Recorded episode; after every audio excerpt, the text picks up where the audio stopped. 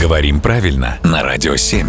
Володя, доброе утро. Доброе утро. Мы искренне рады, что у нас появился новый прямой способ связи со студией, наш WhatsApp. Э, Единственное, хотели распечатать большой плакат по этому поводу, поздравительный, но не знаем, как правильно написать WhatsApp э, именно кириллицей. Но здесь нет правильного и неправильного вариантов, потому что в словаре этого слова нет. Ну, пока еще. Сейчас как его только не пишут, и через О, и через А, и через ТС, и через С, а кто-то еще пишет латиницей по-прежнему, кто-то с большой, кто-то с маленькой.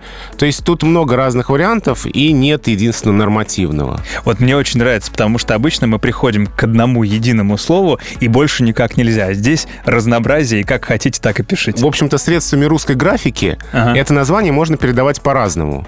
А какое единственное выбрать, мы еще, носители языка, не договорились. И, может быть, пока будем договариваться, уже и потребность уйдет.